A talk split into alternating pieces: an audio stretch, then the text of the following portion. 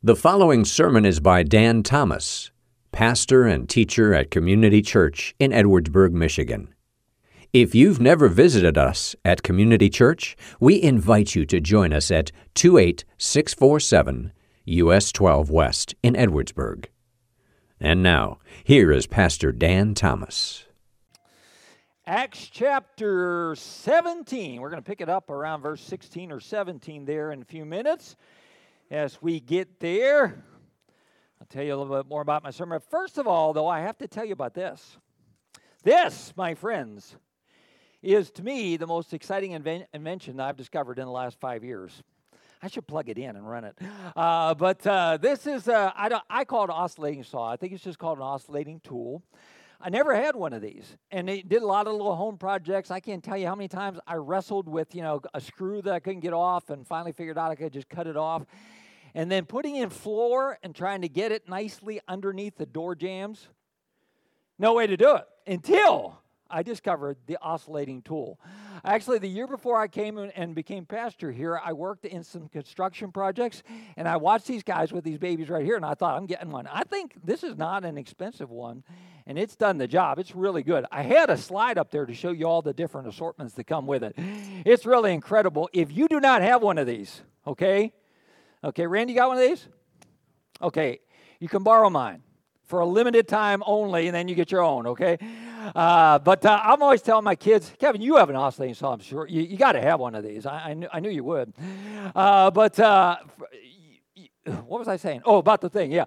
I've been trying to get like my kids, you got to get one of these. These things are awesome. These are incredible. I'm always telling people about what a wonderful tool this is, that it'll just, you can just cut into places you could never cut before. And it used to be so frustrating. It's so exciting. I can't believe it. In fact, I have decided that if you do not spend your life telling people about how wonderful this baby is, one of the three things is true. Either you just don't have one, and therefore you're not telling anybody. Or secondly, you have one, but you have never realized how wonderful this thing is.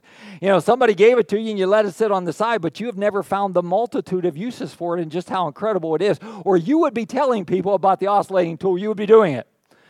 Or maybe the third reason you don't is you just don't want to be that guy. That pushy guy who's, everything like, you got to have it. You got to see this thing that I have found, and I got to share what I've said. You just don't want to be that guy. We've been talking a lot about sharing Jesus around here lately in the sermon series that we're on and talking about sharing the gospel. And the truth of the matter is, if that's something that we're not doing at all, I'm thinking it's one of those same three things in a lot of cases. In other words, first of all, maybe we don't share Jesus because very simply we don't have Jesus. That's very sad, but we don't have him, so therefore there's nothing to share. We're not telling others about him. Secondly, maybe we have him, but we've never really grown in the faith, and we don't understand just how incredible he is, and we don't get it, so therefore we're not sharing. Or thirdly, and probably most dominant in our lives, is this idea of, I just don't want to be pushy. Our world doesn't like pushy people because our world tells us that, first of all, everybody, truth is kind of relevant and everybody has their own truth and you can't make what you believe more valuable than what somebody else believes. So you don't want to be pushing anything on anybody else. You don't want to be doing that. Well, as we look at Acts chapter 17 today, I think we'll see, okay, why should I encourage you to share the gospel of Jesus Christ? Well, one of the things, if you've gone to church before, you've heard of something called the Great Commission, where Jesus gave a command to go and tell others about Jesus and make disciples of them. Go and do that. But many of us know that, and yet that hasn't been enough to get us to share our faith. And then the idea of compassion in our lives, or just the fact that we care about other people and we know the truth that, first of all, how incredible it is to have Jesus in your life, but secondly, the alternative, if they don't come to Jesus in faith, if they don't trust Jesus in an eternity without Christ in a place called hell, and you think for compassion, I'm going to share that with people I love and care about. But even that motivation seems to have still left us somehow where we're struggling. I mean, we can leave church and think, yeah, hey, that's great. I ought to be excited about sharing my faith. I ought to be excited about sharing Jesus. But when the rubber meets the road, when we get out there into real life, a lot of times we're petrified to talk about Jesus. It's kind of hard to do. So I want you today, from Acts chapter 17, I want to look at the motivation that Paul had for sharing the message that he shared so that we can maybe get a hold of that same thing. I should say this too. There's been a scandal. Actually, this is true. There's been scandals among Christian leaders lately where they've been accused of stealing each other's sermons. I don't know if anybody's ever heard about this, but it's kind of a... First of all, who sits there and listens to all these... That was taken from this guy. I don't know who does that, but somebody must. But anyway, there's been this scandal where they've accused different preachers of stealing other people's sermons. So I just wanted to say up front, I'm totally stealing this sermon right now. Okay, this sermon you're going to hear today took it completely from this other guy. I'm not even sure of his last name. His first name was Paul. Maybe it's his last name and his first name was Apostle. But we're going to look at a sermon by the Apostle Paul and just go through it. You know, I got nothing original. I just want to share exactly what he said. So, normally, we'd have the words up there on the screen for you, but since we don't, you got to listen a little bit more carefully as we go through here. I am going to begin in the book of Acts, chapter 17. I'm going to begin with verse number 17. And the first word of verse number 17 is the word so, which is like therefore, okay, because, okay? So what we're going to do is we're going to read through the rest, and we're going to find out what he did, and then we're going to go back to before this word and look at why he did it, because he starts off saying, hey, here's why I'm going to do this. We want to know why. So therefore, this is what I want to tell you. But Paul shows up here at Athens. Now, and by the way, he showed up by himself. He's gone ahead of his fellow travelers. Luke's not with him here. Timothy's not with him here. It says, he reasoned in the synagogue with the Jews and the devout persons, and in the marketplace every day with those who happened to be there. So every day he would go in, not just to the synagogue, but in Athens, the marketplace was like the center of gossip and everything like that, and everybody would get together and talk. So he'd go in there every day, and it says, and he reasoned with them there. And some of the Epicureans, talking about some of the philosophers there and the philosophies, the Epicureans and the Stoic philosophers converse with him. Let me just mention for a second, because the Bible mentions these two particular groups here. The Epicureans, you know, we talk about the idea what you believe determines how you live. The Epicureans were the group that believed that there was no afterlife, and therefore there's no consequences for your actions. So they lived like there's no consequences for their actions. Their theme, I always say, was P-A-R-T-Y, party, party till we die. We're just going to do whatever we want because there's no consequences for it. Okay, so that's how they lived. The other group, the Stoics, and you've heard that word Stoic. He's kind of very stoic. He's very serious. That's because they believed quite a bit in consequences for your actions. And they were like, man, we have to be very, very careful of how we're living and take this all very seriously. So Paul talks to both of these groups here in the marketplace. And some said, here's how they responded. Some said, what's this babbler wish to say? They insult him. Okay, this guy's a babbler. Okay, when we begin to talk about Jesus, you can expect some will insult you. Very simply. He's a babbler. And others said, he seems to be a preacher of foreign deities because he is preaching about Jesus and the resurrection. Let me kind of explain this for a second. Remember, this is Athens, and we'll get to this a little bit more in a minute, but there's all these different gods. Well, one of those gods is a god by the name of Anastasius. And she is the goddess of resurrection, if you will. So her name was very similar to the word that Paul would use there. So when Paul preached about the resurrection of Jesus, they thought he was talking about a couple different gods, like they were talking about Jesus and then also this Anastasius, because they heard that word in there. So they were confused. So again, when we're sharing Jesus, we can expect that some people are going to make fun of you. Some people are going to ridicule. They're going to say babbler. Others are just not going to understand what you have to say there. Some will be confused. So here's what they did. They took him and they brought him to Areopagus, okay, the center. Let's put you right in the middle of the thing. Athens is already the center of the cultural world. Yes, by this time the Roman Empire was in charge, but Greek culture still prevailed. And Athens was the center of the cultural world. He's in the middle of this incredible architecture that is still patterned after today. He's in the middle of these great philosophers. It's like he stepped into a meeting of the philosophy department at Notre Dame and IU and Purdue all combined, and they get together and... Michigan have a philosophy? Yeah, they probably do. But they all get together, and he's going to talk to all these scholars. I mean, he steps right into what we'd have to say is like the lion's den here of all these people who, you know, are supposed to be so smart and everything like that. And he steps in there, But they say to him, may we know what this new teaching is that you're preaching. Now I'm in verse number 20.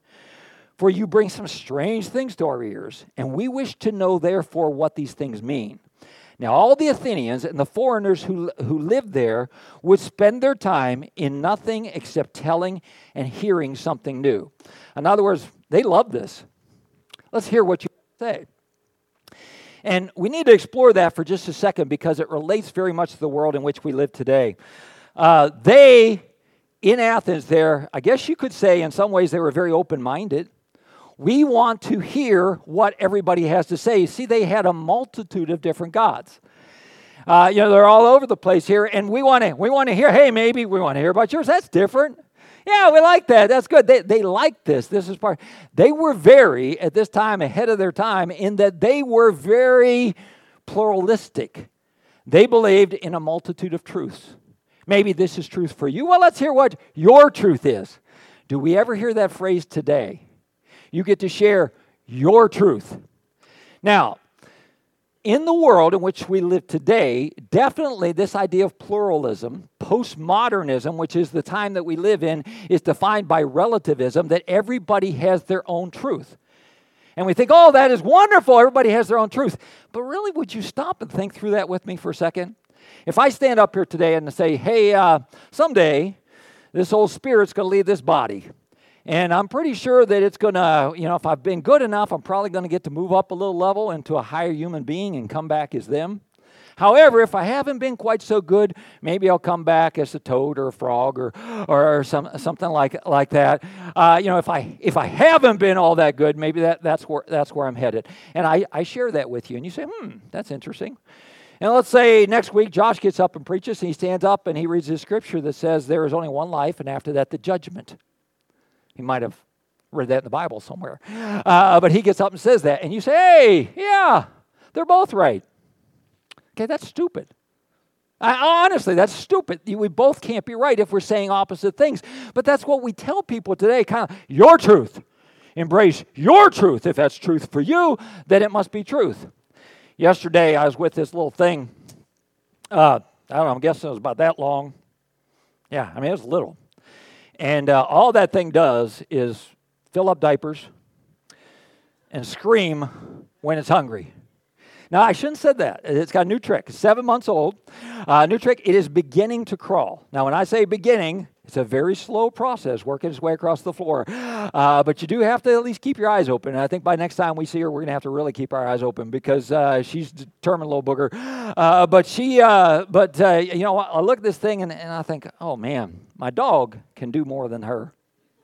I mean, really. And my dog understands some words. And my dog knows that the bath starts running, goes and hides underneath the bed. It's got that figured out. And my dog's a whole lot faster, a lot more capable, everything like that. So this little thing, I mean, it's really doesn't have much value. It can fill up a diaper and scream bloody murder. What value is this little thing here? And I really believe that it really just doesn't have much value. In fact, I think that things that age you could do what you want with them. I mean, if you want to sell them, get some value. I mean, that makes sense, right? I mean, you guys have a good steer. You could sell it, right? Your steer can do more than that little thing can. It just does that. It's not worth anything. So it seems logical to me, my truth, that you could do whatever you want. You say, that's absurd. Yeah, but how many people, the way that children are treated sometimes in our world today, their truth is they do whatever they want. They can abuse. They can sell. They can traffic because that's their truth. When we get into this idea, and folks, let's just say this real plainly. If you want to fight me about this, fight me about it, because this is something I will fight about that. The question has never been whether or not there's truth. The question has never been whether or not there are absolutes. The question is always who gets to decide. There is obviously truth, folks. You can't have two opposite ideas and say, oh, they're both true. It doesn't make any sense. But the intelligent people of our world tell us that we can all have our own truth. They're stupid if they say that. I don't know how else to say that. That doesn't make it. I mean, use your brain. I don't care who's telling you that. There is such a thing as truth. So Paul is talking to an area where, hey, they're glad to hear from this and this and this and this over here because, hey, it's kind of all true. We can collect it. We live in that same world today. We live in a world where everybody has, again, what they would say is their truth. Let's go on, verse number 22.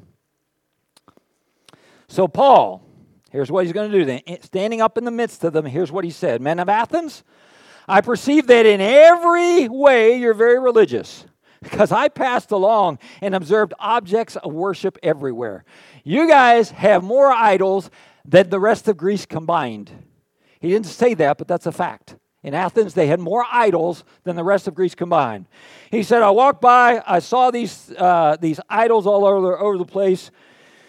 I found also an altar with this inscription, to an unknown God.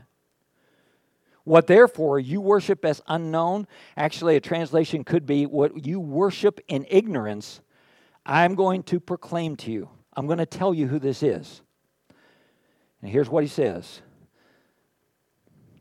The God, verse number 24, the God who made the world and everything in it, being Lord of heaven and earth, kind of sounds like that authority song we sang, does not live in temples made by man, nor is he served by human hands as though he needed anything, since he himself gives all mankind life and breath and everything. If we could paraphrase that for just a second, here's what he said. You guys have a bunch of man-made gods. I have a God who made man. Turn those words around. Okay? God is not made by man. God made man. He's in charge. Okay? He is the one. He is the source of life. Well, where did... Now, by the way, again, getting into some things that sometimes people will claim as smart that don't make any sense at all. Science has told us very clearly something that's called biogenesis. It's the idea that life comes from life. But some have decided, oh, no, life just spontaneously sprung out of nothing, okay? Paul says, no, God created us, okay? If you you don't have to believe it, but I'm going to tell you something very, very plainly. This God that you don't know who he is, I want to tell you about him. He is the God that made it all. And you do not get to create God, for God has created you. He made from one man every nation of mankind to live on the face of the earth, having determined the allotted periods and boundaries of their dwelling place. Why has he sovereignly orchestrated our lives, verse number 27, that they should seek God and perhaps feel their way towards him and find him, yet he is not actually far from any one of us. And then Paul quotes some of the writers at the time, and he says, for in him we live and move and have our being. As even some of your poets have said, we are indeed his offspring. And in the sense that Paul is speaking about, we are all belong to God. You say we come into his family through adoption, through faith in Jesus Christ. You are absolutely right. But we are all his children in the sense that he created us. Okay, we are all his creation. So Paul makes this very plain. But then God's offspring, we ought not to think of the divine being in terms of gold, silver, stone, formed by the arts and the imagination of man. Do you hear what he said? So you don't make God, okay? You don't make God the way you want him to be. You don't get to create him the way you think he should be. That's not your thing, okay? You don't get to do that. You need to pick up on this. You need to understand it. But then after that, Paul decided it was time to be more user-friendly, and he wanted to be kind. He wanted to make sure that he did not offend anybody, okay? So here's what he said. Those times of your ignorance God overlooked, but now he commands people everywhere to repent. See, isn't that a lot nicer? Okay, let me back up again for those of you not paying attention. Paul said basically... God is the God who created everything. You need to get a hold of that. You're not supposed to be making gods. Okay? That's not how it goes. God made you. You don't make gods. And then he, just to make sure they weren't offended, he said, God used to wink at your ignorance. It's time to repent.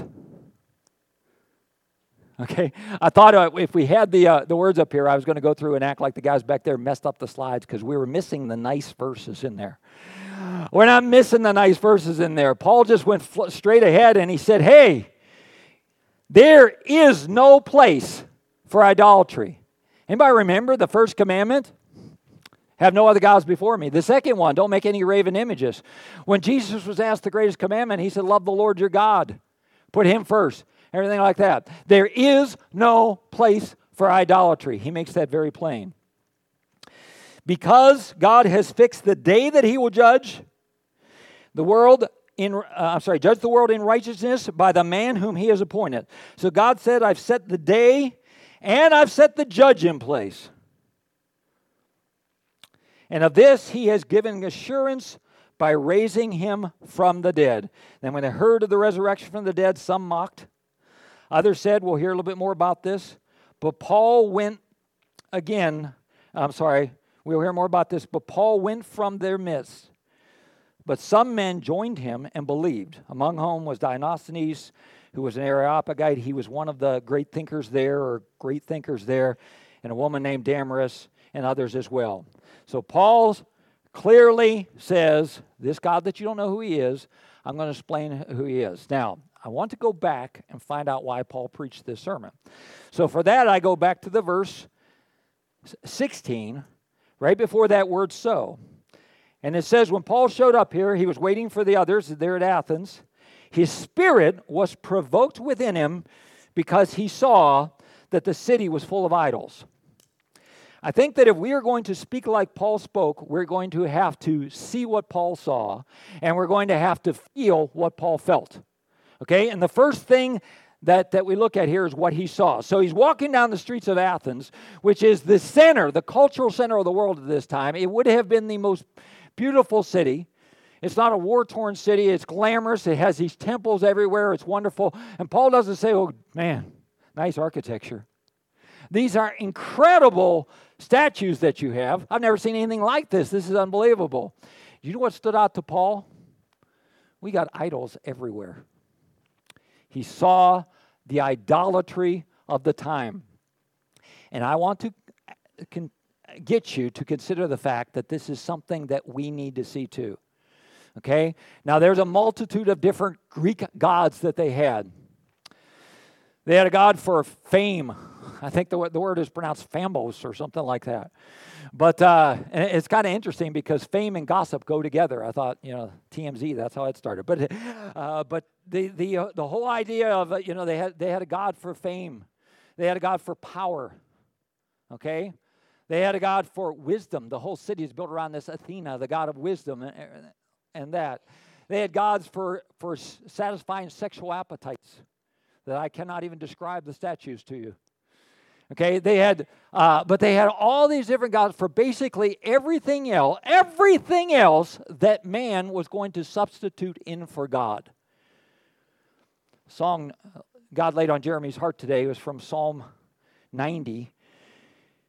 And the phrase in there that we repeated a lot was the idea of satisfy me, Lord. Well, here's what was going on. Everybody was trying to be satisfied with everything else. Okay? And that is exactly what we see happening in our world today. So Paul was consumed, it says. Okay? Let's see, what's the word? It was provoked in his spirit, that idea.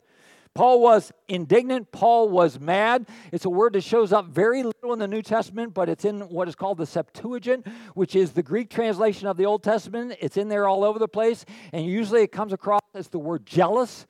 Paul was actually jealous for his God. You say, well, isn't that a terrible characteristic to be jealous?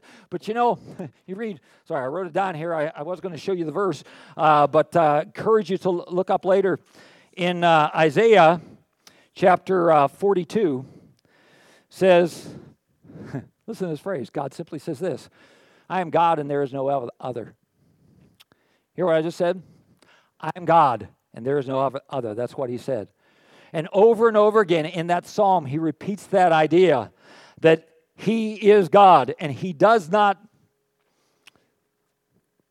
stand for rivals, if you want to put it like that. That just doesn't happen. In Exodus chapter 34 and verse number 14, it uses that word very in particular, that God is jealous. He said, my name is jealous. And still, this is rubbing us the wrong way a little bit because we're thinking, well, jealousy, that is not a good thing. Doesn't the Bible say that love is not jealous? And yes, love is not jealous. That is definitely true. When I look at, for example, at my relationship with my wife, if I am jealous of her getting the bigger piece of pie after dessert, or her having something better than me, then that is an evil jealousy as far as that goes. But if I am jealous of that covenant relationship that I have with her, if I am jealous of that and somebody else tries to break that, that is a good jealousy. And can I say, I will not stand by and allow somebody else to try to break that. Can I say I will fight? And you say, Pastor, you don't look very intimidating. Yeah, I know I'm not. I got these real skinny wrists. I think if I ever punched somebody in the face, my fist would just, just curl up and break. I realize that I am not that physically imposing. I get that. But I have this giant maul in my shed that I use for splitting wood. And I think that could do a job. And you say, well, wait, yeah, but if they saw you coming, they wouldn't. I'd sneak up on them. Totally sucker punch. You say, Pastor, are you advocating violence? Yes. You say, Pastor, I don't really think you should do that. Well, then you don't do it.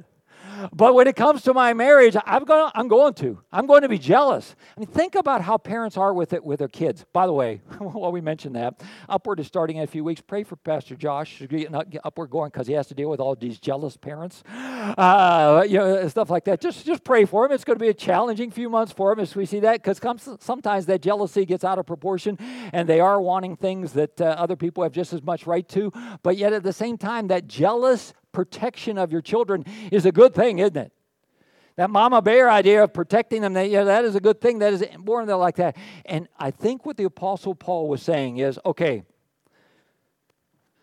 we should know that to be obedient to God, we will share Jesus with others, because the Great Commission says for us to go into all the world and preach the gospel and make disciples. We should, because we love and care about people, be compassionate enough to share the gospel of Jesus Christ and realize that this is their only hope. We should get that, but for some reason, it's not quite grabbing hold. Let's get a hold of something else here today. Let's get a hold of a jealousy and a passion for God and His name. And let's see, first of all, in our own life, the things in my life that have taken the place of God, that I am looking to be satisfied by these things, that I'm looking to be filled up with these things instead of looking to God. Dear God, would you show me those things today? Would you show me where I am trying to fill my life up and complete my life with things other than you? God, would you show that to me? And God, would you help me to see that in the world in which I live? Not so that I can judge others, but so I can see what is happening in the things that they're going after and the things they're chasing after, so that I can be sad about that and what they're realizing, that those things will never satisfy and help to point them to Jesus Christ, who is the only one. Lord, could I be jealous? Could I be passionate for your name? When we sing around here and we sing his praise, I hope you get a hold of that. Really, I mean, I hope it helps you fall in love with Jesus. I said that before, that's the purpose. I mean, I want us to become more passionate. I do not, and by the way, whatever that looks like, I hope you plug into worship. It's not going to look the same in every one of us, okay? Whether that means you're standing there thoughtfully with your eyes shut and kind of praying those prayers, or whether that means you're raising your hand and saying, shout out a caboose. Well, no, you don't want to say that. But getting excited about it, whatever that looks like, I want to invite you to get passionate about worshiping him. I do not get bonus points. Jeremy does not get paid more the more of you that sing. Okay, and Adam, we don't pay him squat, so we could double it, but but we don't get bonus points if people really get involved in the message. But I want to invite you into that. I want to invite you into worshiping him and loving him more than ever. When I'm telling you the importance of reading our Bible and hearing the word preached and coming to church, again, I'm not getting bonus points for any of that. Nobody is. That's not where we're going. But we say around here that the first thing that we want to do is help people connect with their God.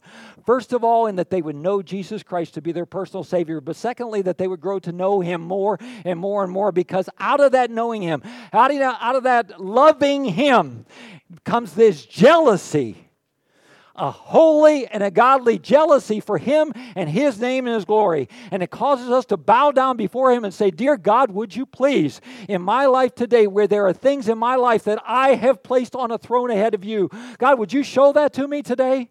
And God, as I look at this world and see the emptiness of the world because they're trying to fill themselves up with things that don't make, that will never satisfy, God, would you show that to them? Would you help me to boldly proclaim your truth, because they need to hear it? Somebody needs to hear the truth. God, would you help me to get past the pushy police and that I'm worried about people thinking, oh no, it's that guy? It's that crazy Jesus guy. God, would you help me to be as bold as Paul, because you helped me to see the things that he saw and feel the things that he felt, that passion for God, and not give a rip about where it takes me or what it does, but I'm following it because I'm following you and I'm passionate about my love for you. How about it? As we have been going through this whole idea, we're on week number 4 of a 5-week series that we're just talking about navigating the world in which we live now. I have really been sensing that what I want to do is encourage you to be on the offense. Okay, I'm enough of a sports fan that I know that, you know, you watch your team play and they get a big lead and they stop playing offense, and you start to think, no, come on, you got to keep trying to score. You know, don't go into the stall in the basketball game. You know, don't start running the ball on every play in the football game. Don't do that. You got to keep playing offense.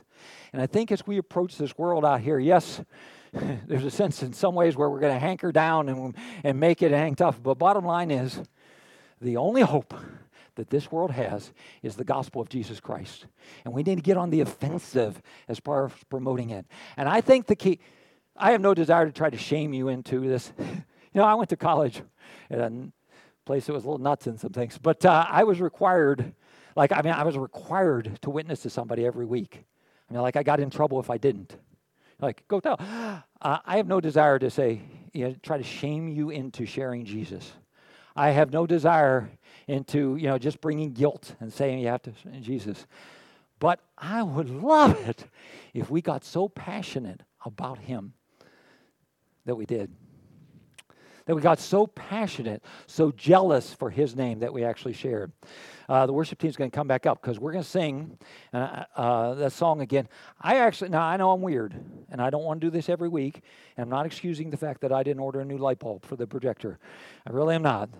But I actually kind of enjoyed worship today because I sat there and it made me do something different. You know, you can kind of get in a rut, and it made me do something different, stop and just really think. Okay, and it's kind of weird because my sermon evolved a little bit this morning.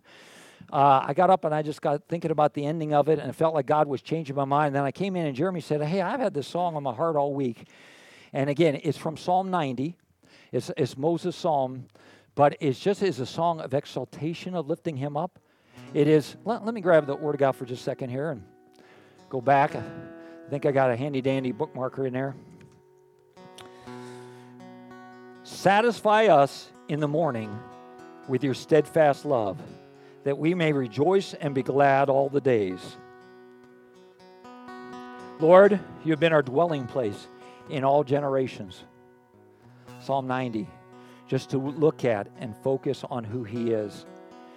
Folks, if we are going to ever be able to share the gospel and speak the words that Paul spoke, take a look around at what he saw. Feel what he felt. A consuming passion for the Lord Jesus Christ. As we sing this, one last little sermon here. As we sing this, that word satisfy is going to keep coming up over and over again, or as you listen to them sing it. God, I want to be satisfied in you. Would you ask God, please, to show you what else has filled that spot? Okay?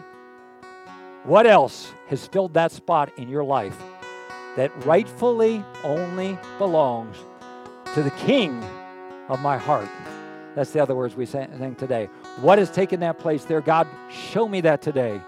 And God, help me to fall more in love with you in your name, so that I am indeed zealous and jealous for your name. And I will share your name with others. Even if it means being that pushy guy. I will share the name of Jesus Christ. Let's go ahead and stand up again, and let me pray. And where you can sing, or if you like, but if not, just kind of focus on these as a prayer from Psalm 90. Father, I prayed at the beginning, Lord, would you just take this time?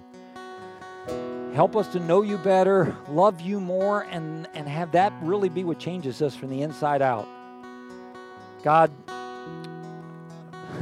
my weapon is not shame. My weapon is not manipulation. My weapon is your word. And Lord, I pray that we would see it accurately this day so that you'll use it to change us. In your name, amen. You've been listening to Pastor Dan Thomas of Community Church in Edwardsburg. For more information about the church, you can visit our website, edwardsburg.church. You may also contact the church via email, info@edwardsburg.church, or call us at 269-663-2648. Thank you for listening.